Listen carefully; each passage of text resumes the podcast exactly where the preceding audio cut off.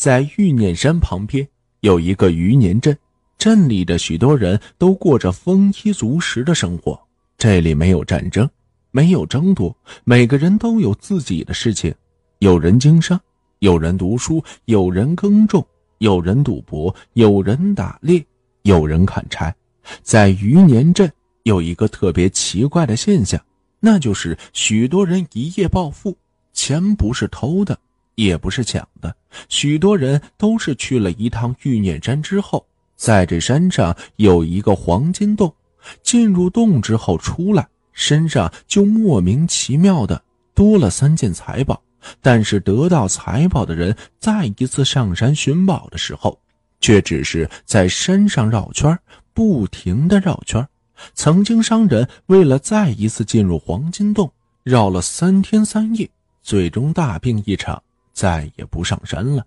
整个镇子除了一个书生和一个贼，都去过那玉念山的黄金洞里。书生是一位合格的书生，书中自有黄金屋，书中自有颜如玉。一百之财不可取，两袖清风乐逍遥。但是贼不这么想，基本上镇子里能被贼光顾的都光顾了。贼有两个原则。一是贼不走空，去了一家后手里必须拿一些东西。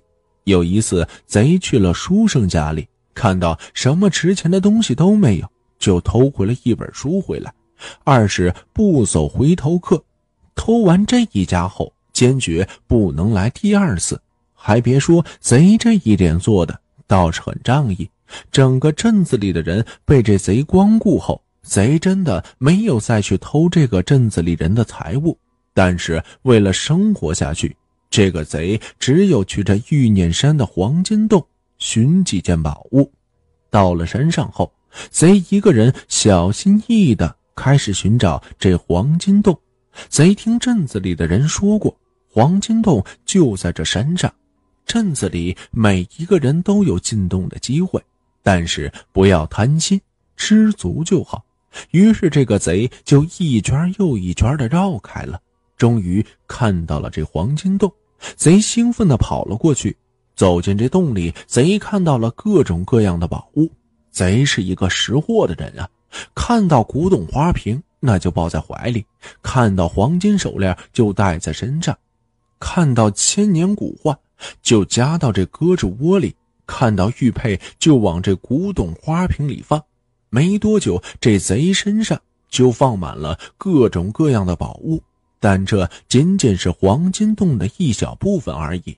贼有些累了，或者说是激动的。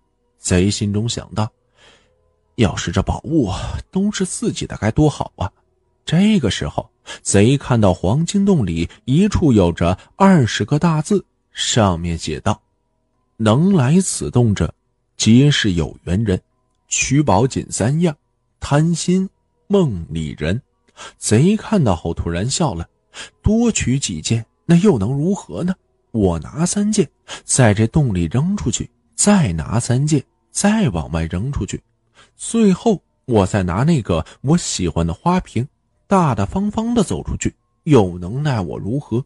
于是这贼就拿了一把金刀，一件古扇，一串珠宝。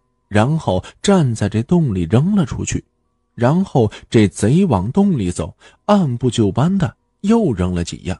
正当这个贼准备第三次的时候，这洞口就突然关闭了，贼也昏倒了过去。等这贼醒来的时候，看到洞里什么也没有，觉得有些饿，就往这山下走去。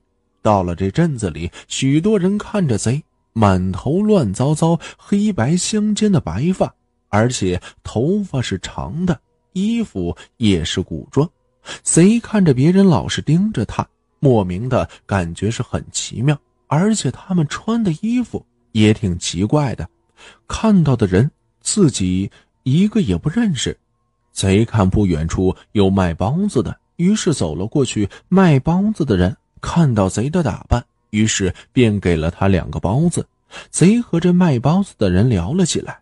却发现自己的时代已经过去了一百二十年的光阴，贼突然想到了什么，然后这个贼就疯了。